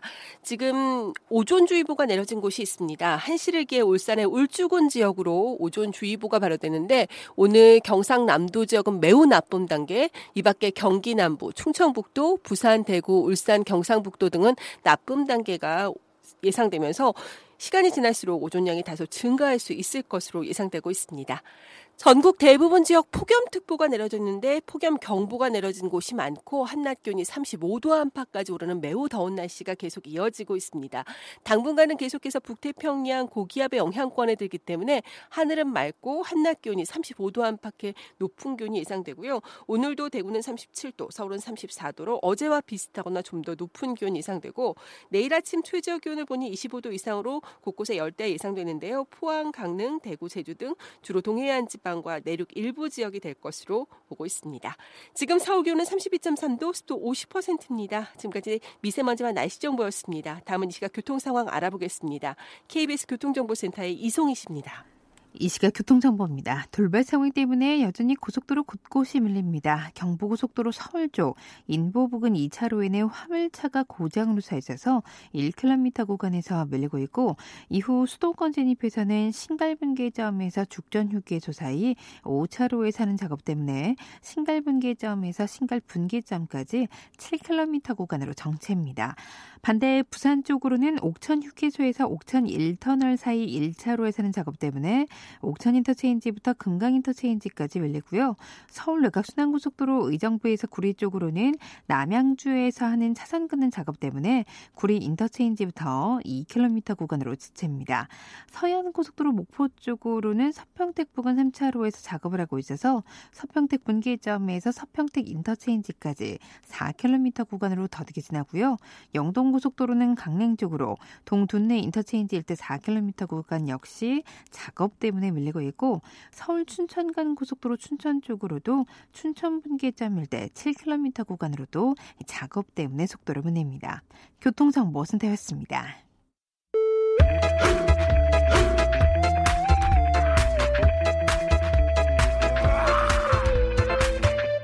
오태우래 시사 본부 88세 노 스님이 조계종 개혁을 요구하며 단식을 시작한 지 오늘로 벌써 29일째입니다. 언론에서 좀처럼 다뤄지지 않는 이 문제, 개혁적 목소리를 내시는 스님 한 분과 말씀을 좀 나눠보겠습니다. 명진 스님 연결되어 있습니다. 안녕하십니까? 네, 안녕하십니까? 예, 이 더위에 설조 스님 조계전 개혁 요구하면서 단식하셨는데 29일째를 맞고 있습니다. 현재 설조 스님 건강은 어떠신가요? 아, 나이가 이제 구성이다 알아보시는 분인데 정신력으로 그렇게 버티시는지 예. 하여튼 뭐 많이 상하고 힘들어는 하시는데도 아주 눈빛도 좋으시고 투랑투랑하신 걸로 그렇게 제가 알고 있습니다. 예, 단식은 네. 해결될 때까지는 계속 이어가겠다는 그런 의지신가요? 어, 당신 그 결심이 워낙 굳어가지고 주변에서 더 그렇게 말려도 예. 조계 종의 여러 가지 부정부패 비리 문제가 해결이 되지 않으면은 예. 자기는 뭐 이 남은 생애를 그냥 그 자리에서 다 소진하시겠다는 말씀을 드시고 참 가슴 먹먹하고 아프고 그렇습니다. 네. 스님께서도 단식 농성장 찾아가셨잖아요, 지난번에. 네, 네. 네. 어, 그때 이런 말씀을 하셨습니다. 그 설정 총무원장의 은처자 문제와 변명, 이거는 뭐 막장 드라마다 이런 말씀 하셨는데 어떤 의미인가요? 저희 그 계열에 보면은 스님들은 독신 비굴해지됩니다. 네. 네. 그러나 이제 뭐 보면 그 동안에도 여러 가지 사정에 의해서 부인을 두고 몰래 이렇게 숨어서 지내는 분들을 은처승이라고 그랬거든요. 네네. 네. 그런 분들이 혹가다 있긴 있었어요. 그러나 음. 그런 분들이 공식적인 조계종의 그런 대표성을 가지고 있는 원장을 하거나 본사 주지를 하거나 네. 하는 그런 경우는 거의 없었습니다. 어. 근데 이제 그런 의혹이 분명한데도 불구하고 원장 선거를 나왔고 네. 또 많은 분들이 그 부분에 그런 그 은처자 의혹을 알면서도 원장으로 뽑았을 뿐만 아니라 지난번 원장이었던 그 자승이라는 그 스님의 그 양형용으로 결국 당선이 되거든요. 네. 그래서 자승 원장이 갖고 있었던 그런 여러 가지 영향력 속에서 조계종의 부정부패 비리가 지금 뭐 거의 뭐 만신창이죠. 어. 네. 그러니까 지금 설조 스님의 단식의 이유가 바로 조계종의 개혁 아니겠습니까? 네네. 그리고 현 이 총무원의 사퇴. 네. 어, 이것이 아닐까 싶은데 네. 어, 명진 스님께서 보시기에는 이 조계종의 문제가 단순히 그 일부 수뇌부의 문제인지 아니면 종단 네. 전체에 깊숙이 뿌리박힌 문제인지 많은 분들은 뭐 정상적으로 스님들이 잘 정진을 잘하고 수행을 잘하고 계시는데 예.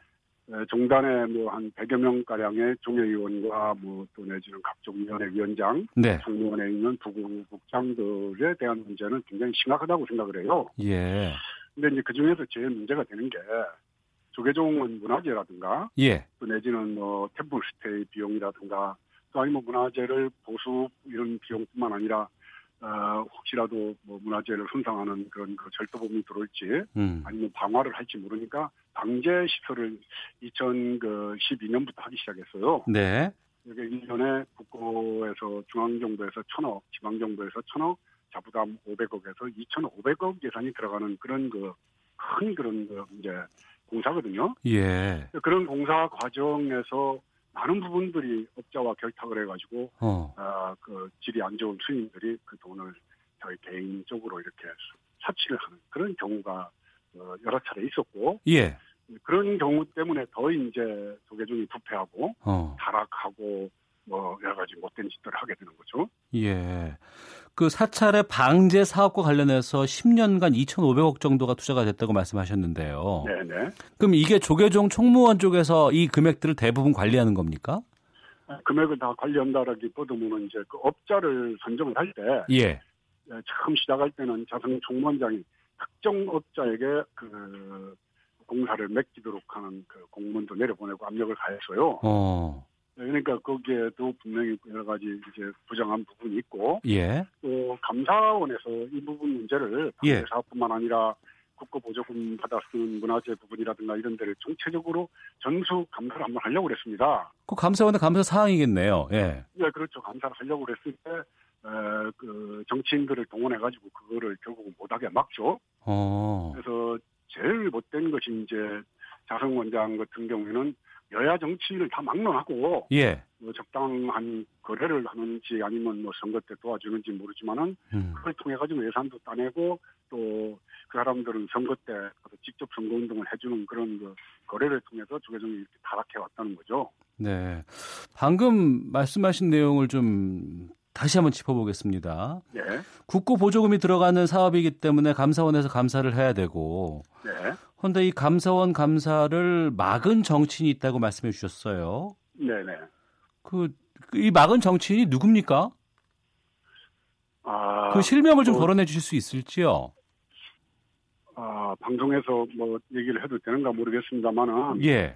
그 당시에 어, 2014년도에 그 야당으로서 법사위원장을 했던 2014년도에 아, 법사위원장이요? 예, 박영선 의원이 예. 어, 자순 총무원장의 그 여러 가지 비리와 예. 전에 있는 비리를 감사원에서 감사하려고 그럴 때 예. 직접 감사원장한테 전화를 걸어서 어. 어, 문화재 뭐 이런 관리한 부분에 대해서 불교는 특별히 따로 이렇게 다뤄야지 된다. 종교 통합이라는 말을 듣는다. 이러면서 본인이 막았다고 그러는 얘기를 들었습니다.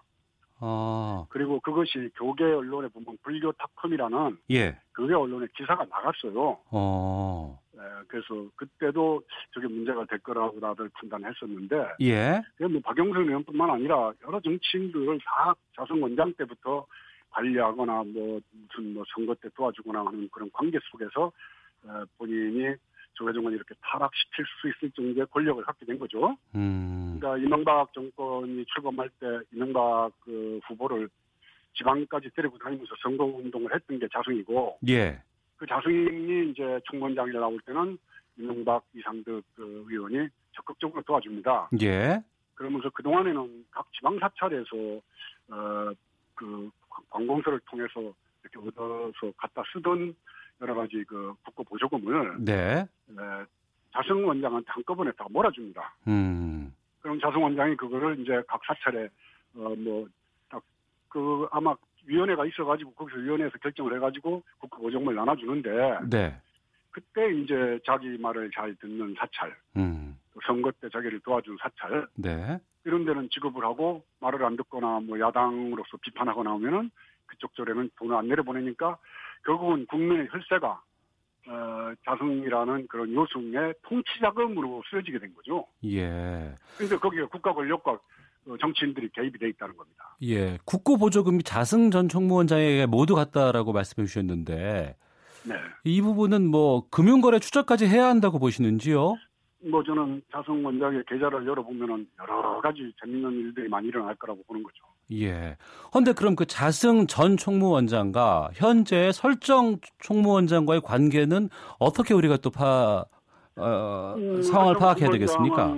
자승 원장이 거의 표를 만들어 가지고 왜냐하면 정단의 그런 돈과 자재와 그런 그 권력을 나눠줌으로써 조계종 전체를 다 장악을 했거든요. 예, 예. 그러니까 선거인단이라든가 종회의원이라든가 본사주지를 거의 3분의 2를 장악을 했어요. 음. 그러니까 그 표를 가지고 본인이 원하는 사람을 원장을 만들었죠. 그 원하는 네. 사람이 지금 설정 총무원장인 거죠. 아, 그렇군요. 그러니까 은초 의혹과 학력 위조와 재산 뭐 취득한 뭐 100억대 재산 갖고 있다는 걸 뻔히 알면서 네. 그런 약점이 있는 사람이 돼야지만이 원장이 되더라도 어, 자기 말을 잘 들, 들을 거라고 판단하면서 결국은 그 약점 있는 사람을 총원장으로 만드는 게 지금 설정 원장으로 보는 거죠. 예. 이 사찰 관련 방제 사업 외에도 뭐 템플스테이 관련 예산이라든가 또 다른 예산들도 많이 있, 있다면서요? 그 템플스테이 관련 예산도 역시 마찬가지입니다. 예. 네, 그거는 뭐 문화재 보수라든가 이런 거하고 상관없이 사찰에 오는 그 많은 관광객들이 묵을 수 있는 화장실 보수 내지는 뭐 숙소를 개조하고 뭐 새로 어, 뭐 숙소를 새로 짓고 하는 그런 비용으로 많이 쓰이게 되거든요. 예. 근데 그런 비용은 템플스테이를 그 운영하는 문화사업단이라는 단장이 이제 책임을 지고 배분을 합니다. 음. 근데 문화사업단 단장을 자승이가 임명을 하니까 네. 그런 그 금전을 나눠주면서도 이제 여러 가지 비리가 있고 또 적당하게 자승에게 뭐 다만 얼마라도 갖다 줘야지 그 돈이 이제 배분되는 그런 과정도 제가 몇 사람한테 들은 그런 그 얘가 신뢰가 있습니다. 네. 네. 그렇다면 명진 스님께서 보시기에 사찰에 지원되는 국고 보조금 음. 어, 이런 보, 국고 보조금은 전면 중단해야 한다. 뭐 이 정도로 심각한 사안으로 보시는지요? 그건 그렇진 않습니다. 예. 왜냐하면은 그 불교 신자 숫자 대체적으로 보면은 기여도는 굉장히 낮아요. 음. 교회나 가톨릭보다는. 네. 그렇기 때문에 지방에 있는 문화재 사찰이라도 사실은 그것이 허물어지거나 손대가 그 왔을 때 보수하기가 굉장히 힘이 들어요. 예. 그래서 국고 보조금은 꼭 필요하고 많이 도와줘야 되는데 그 보조금이 쓰여지는 과정 속에 어. 부정하거나 그런 그 비리가 있어서는 안 된다는 겁니다. 예. 만약에 어느 사찰에서 10억짜리 그 무슨 문화재 보수를 하면은 자부담이 보통 20% 정도 나오거든요. 예. 그러면 자부담을 할 수 있는 사찰도 그렇게 많지는 않습니다. 예. 안에서 그래서 자부담을 업자들이 대신 내고 이제 그 공사를 맡는 경우가 있어요. 저는 그런 부분까지는 뭐 다소간 이해를 한다 하더라도 그러고 난 뒤에 업자들한테 다시 또 커미션을 받는단 말이죠. 예, 예. 네, 이런 경우는 엄하게 처벌을 해서 다시는 저희 집안에서 그런 그 비리가 일어나지 않도록 해야지 된다고 생각합니다. 예. 네. 이 전반적인 이 문제가 단순히 네. 그냥 그 설정 스님의 이 총무원장의 뭐 일탈 뭐 이 부분을 좀 떠난 부분까지도 지금 여러 가지를 말씀해 주셨습니다. 전 정권 예. 정치 권력하고 결탁이 되면서 특히 이명박근혜 정권과 자승 원장 8년이 같이 겹치거든요. 예. 그 사이에 불교가 이렇게 엄청난 타락을 하게 된 거죠. 음. 음 그러니까 뭐 수행을 잘하고 해서 부처님의 법을 널리 피고 신도들에게 감동을 주어서 이렇게 훌륭한 스님이 되는 게 아니고 예. 국회의원을 안다든가 뭐 정부 요로에 있는 사람을 알아서 예산을 많이 따다가 음. 어, 불사 이제 저희 집안에 있는 공사 불사를 많이 하고 그 돈을 적당히 갈라 쓸 줄 아는 사람이 동단의 지도자가 되는 그런 추세가 돼버렸습니다. 예. 그 스님께서 네. 어, 여러 활동, 외부 활동들도 많이 하신 것으로 알고 있는데, 박영선 네. 의원 직접 만나셔서 그러지 말라고 뭐 이야기 하신 적은 있으신지요? 음, 뭐, 제가 한 번은 그 야당의 의원이 그 당시에는 이제 여당이 그 어, 한나라당이었으니까. 예, 예. 이명박 같이 저렇게 엉터리 정치인을 사기꾼 같은 정치인을 도와준 사람이 자승이다. 어. 근데 그 자승이라는 사람한테 야당 의원이 대표적으로 그러고 방송이고 참 여러 가지 국회에서도 활동도 많이 한 분이 자승 원장한테 이렇게 왔다 갔다 들락거리는 모양은 참 안 좋다. 음. 그러니까 어, 그안 갔으면 좋겠다라고 제가 한번 그런 얘기도 한 적이 있었어요. 예. 어, 그럼에도 불구하고 그 자승 원장을 도와주고 자승은 또 어, 국회의원 선거 때가 되면 직접 그 지속부에 가가지고 같이 시장에 돌아다니면서 선거운동을 해줘요. 음. 모르겠습니다. 뭐 어, 금전적으로는 도와줬는지 안 도와줬는지 그 문제는 확실히 제가 확인을 못했으니까 뭐, 단언을 못 드리겠습니다만은 예. 선거 때 도와주고 선거 때 도움 받은 것 때문에 이제 예산 문제나 이런 거 있을 때 도와주시고 그런 부정한 방법을 그 조사하려고 그랬던 감사원에 감사원장한테 직접 전화를 걸어서 음. 어, 불교 쪽에 감사하지 말라는 압력을 넣고 네.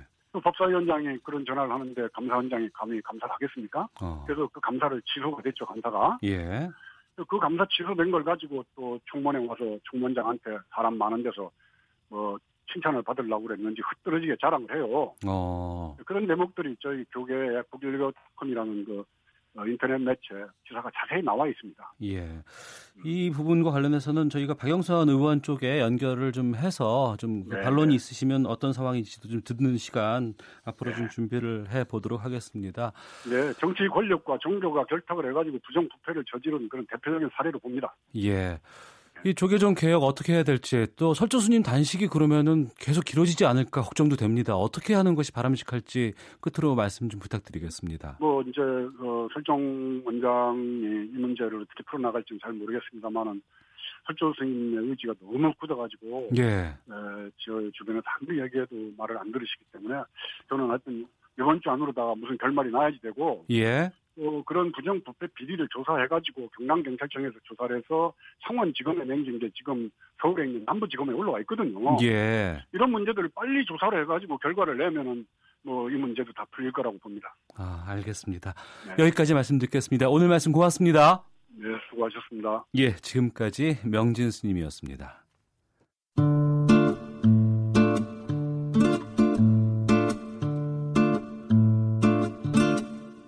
오태훈의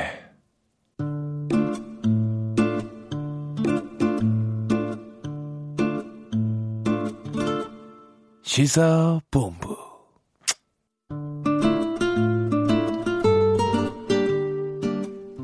네, 매주 수요일 함께하는 김성완의 뉴스 소다 시간입니다.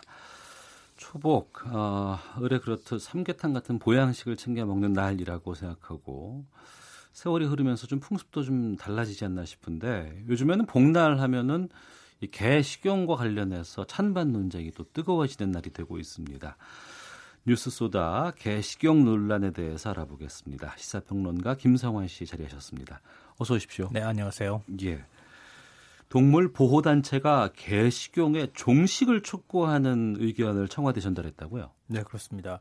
이 복날은 동물권 보호 단체, 동물권 단체가 시위하는 날 뭐 이렇게 될 것 같아요. 방금 어. 전에 예전에도 말씀하셨지만 과거에는 복날하면 우리 뭐 삼계탕 먹는 날. 네네. 어, 조금 더 거슬러 올라가면 어, 개고기를 먹는 날. 음. 뭐 이렇게 생각을 했었는데 지금은 좀 완전히 풍습이 좀 달라진 것 같은데요. 네. 어, 동물권 행동단체 카라라고 하는 곳이 있습니다. 예. 이 카라에서 이 청와대 앞에서 개식용을 금지하는 금지를 촉구하는 기자회견도 열었고요. 음. 엽서를 청와대에 전달을 했는데 네. 뭐 엽서는 내용은 조금 길지만 간단하게 말씀드리면 대통령 반려견 마루는 first dog이고 농장 개는 식용견입니까? 이렇게 어. 물어보는 거예요. 굉장히 도발적이죠. 예. 어, 또 다른 동물권 단체 동물 해방 물결이라는 곳은 어, 복날 무수히 목숨을 잃은 개를 추모하는 의미에서 음. 꽃상여 행진을 하게 됐습니다. 네. 문재인 대통령이 반려동물 아끼는 거는 뭐 많이 알려져 있는 상황이고요. 네, 그렇죠. 네. 그 동물권 단체 행사에 그 문 대통령의 장녀도 참석을 했다고요? 어, 문 대통령의 장녀 다혜 씨 네. 있죠.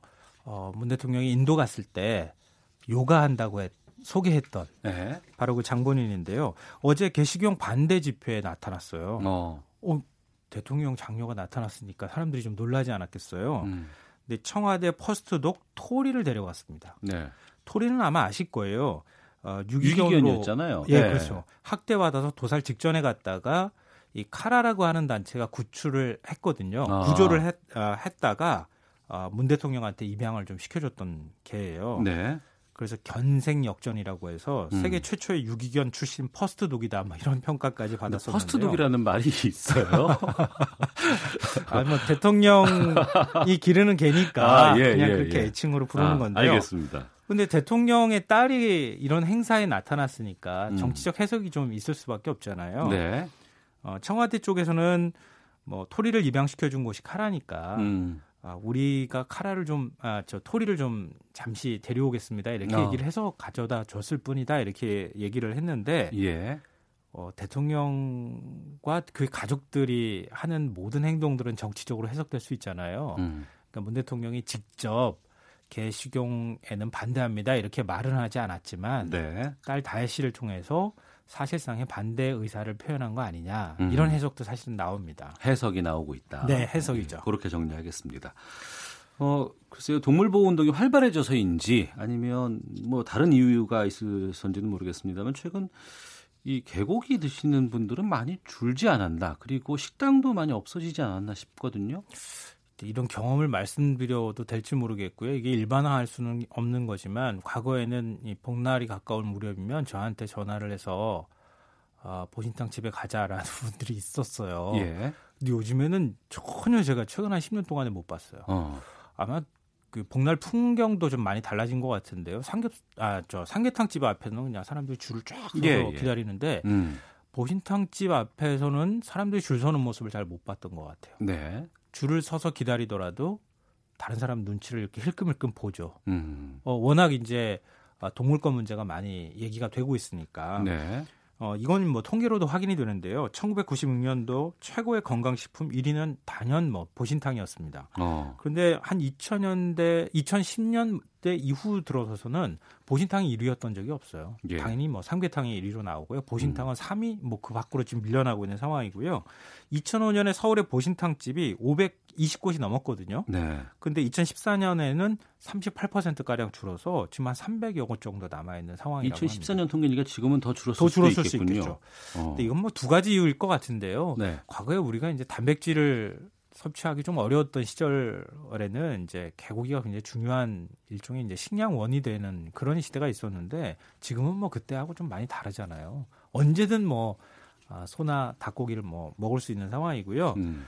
둘째로는 이 반려동물 기르는 인구가 천만이 넘어갔습니다. 아. 제 동네도 뭐 반려견 데리고 다니시는 분들 굉장히 많거든요. 네. 이런 분들은 자식처럼 생각하잖아요. 그렇죠. 어, 네. 그런 분들이 그 자식처럼 생각하는 개를 식용한다? 음. 아마 용납하기는 좀 어려웠을 거라고 생각합니다. 예.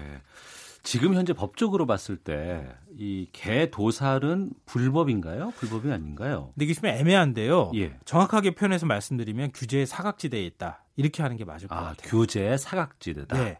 현행법상 가축은 축산법 그리고 축산물 위생관리법에 적용을 받거든요. 네. 근데 축산법상 보면 개는 가축의 범위에 포함됩니다. 네. 어, 뭐 돼지나 소 이런 닭처럼요. 어. 그렇지만 축산물 위생관리법상 가축에는 개가 들어가 있지 않아요. 어. 근데 우리 가축을 도축하거나 위생관리하고 이런 게 축산물 위생관리법이거든요. 네, 네. 그리고 또 아, 도축을 하려면 허가받은 작업장 이런 데서 이제 도축을 할 수밖에 없는데 개가 적용 대상에서 빠지기 때문에 음. 개를 도축하는 행위는 현행법상으로도 처벌이 어렵습니다. 어. 그래서 제가 규제 사각지대에 있다 이렇게 말씀드리고 있는 건데요. 예. 동물권 보호 단체는 동물보호법을 아예 개정을 해서 예. 개나 고양이 도살을 할때 어, 아예 도살 자체를 아예 금지하도록 하자 이렇게 주장을 하고 있어요. 보호 단체 쪽에서는. 네네. 예.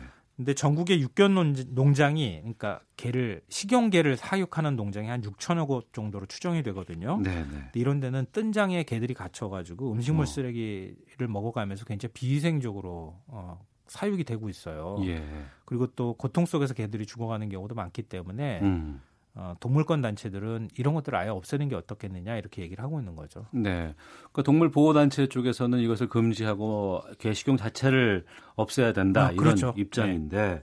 또 앞서 말씀하신 그 육견 농장 이쪽에서는 또 개식용을 금지하면 생존권을 위협받는다 이런 주장도 하고 있잖아요. 그러니까 육견 단체들 주장으로는 음, 식용개를 기르는 농가가 한 100. 100만 정도 인구가 된다고 그럽니다. 100만? 예, 굉장히 아, 많죠 생각보다. 예. 그 영양권 범위 내에 있는 가족까지 아마 포함한 한 수치가 아닐까 싶은데요. 네. 우리는 동물 보호를 반대하는 게 아니라 어. 식용견과 애완견을 분리하자고 주장하는 것이다 이렇게 얘기를 하고 있습니다. 어. 그러니까 똑같은 어, 개라 할지라도 네. 식용견은 아예 품종도 다르고 기르는 과정도 다르고 예. 원래 식용을 위해서 어, 기르는 개기 때문에 아 식용을 전제로 해서 기른다. 예, 애완견하고는 분리해서 차라리 하고 예. 규제 사각지대에 머물러 있으니까 가축 위생법을 차라리 적용을 해서 음. 오히려 위생적으로 도축하고 사법적으로 도색, 아, 도, 도축할 수 있게끔 그렇죠. 그렇게 예. 하는 게 낫다 이렇게 지금 주장을 하고 있는데요. 예.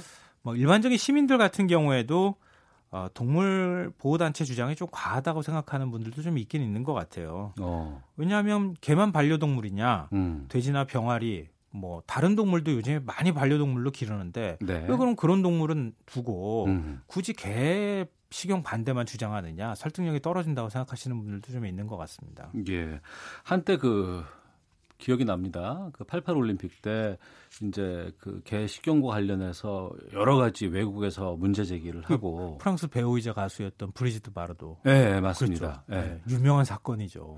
당시에 손석희 아나운서 출 때인가 연결해서 그, 했던 그 기억도 나요. 제가 인터뷰를 했던. 그 당시도 88 올림픽 당시는 아니었고 네, 그, 그 한참 뒤에도 네. 논란이 있어 가지고 그렇게 어. 했는데요. 어. 만약 우리나라를 좀 야만인 같이 취급을 해서 좀 자존심 상해했던 네. 국민도 굉장히 많았던 것 같아요. 그러니까 또 일부에서는 개고기를 먹는 게 우리 전통의 식문화다 이런 주장도 하잖아요. 일부겠지만. 어, 아니, 역사적으로 보면은 사실은 그렇습니다. 예. 개는 인류가 가장 먼저 가축화했던 동물이거든요. 음. 어, 한 15,000년 전부터 기르기 시작했으니까요. 굉장히 역사가 오래됐고요. 우리 구석기 유적 같은 걸 보면요. 사실은 과거에 유서, 유적을 발굴할 때 좀 신경을 안 써서 그랬지 개뼈나 이런 것들이 많이 발견됐다 그래요. 근데 음. 뭐 사람 뼈도 아니니까 관심 없어서 그냥 치워버렸던 경우가 많은데 네. 식문화로 식문화의 한 근간을 잃었던 거는 동서양을 막론하고 비슷했던 것 같아요. 어. 또 복날 개고기 먹는 풍습도 뭐 중국에서 시작되긴 했지만 사마천의 사기의 기록이 엄연하게 돼 있고요. 예. 기원전 예. 675년 기록부터 나타납니다. 음. 그러니까 굉장히 오래된 역사를 갖고 있다고 볼 수 있고요. 이건 뭐 그 조선시대 얘기인데요. 다산 정약용, 형 정약전, 형제들이 개고기를 그렇게 좋아했다는 어. 역사적 기록도 사실은 있습니다. 예. 근데 뭐 이렇게 굳이 이런 말씀을 드리는 거는 그만큼 역사가 오래된 것이고 우리가 단숨에 이걸 딱 끊기가 쉽지는 않다 이런 말씀을 드리기 위해서 어, 한 겁니다. 뭐 과거도 있고 역사도 있긴 합니다만 또 최근에는 애완동물이라는 말조차도 지금 금기시될 정도로 네, 그렇죠. 반려동물이라고 네, 반려동물이라고 부를 정도로 상당히 좀 상황은 많이 바뀌었고 문화 자체도 좀 달라진 것 같아요. 서로의 주장이 극과 극인 상황에서 이거 어떻게 해결 방법을 찾아야 될까요? 간단히 좀 말씀 부탁드립니다. 제가 커밍아웃 해서 되, 는지 모르겠는데 한때 저도 개고기를 먹은 적이 있었거든요. 예. 근데 한 10년 정도는 먹은 적이 없는 것 같아요. 음. 언젠간 안 먹는 거 굳이 개고기를 안 먹어도 우리 충분히 어, 생활이 가능한 정도니까 네. 그렇게 될 거라고 생각하는데 음. 지금 당장 법으로 이걸 금지하는 건 맞느냐 여기에서 약간 의문이에요. 예. 지금도 안 먹는 것처럼 음. 어느 순간 되면 서서히 이 풍습이 사라지지 않을까. 그때를 좀 기다리는 건 어떨까 하는 생각도 좀 해봅니다. 알겠습니다. 시사평론가 김성환 씨였습니다. 오늘 말씀 고맙습니다. 네, 고맙습니다. 오태훈의 시사본부 여기서 인사를 드리겠습니다. 저는 내일 오후 12시 20분에 다시 찾아오겠습니다. 내일 뵙겠습니다. 안녕히 계십시오.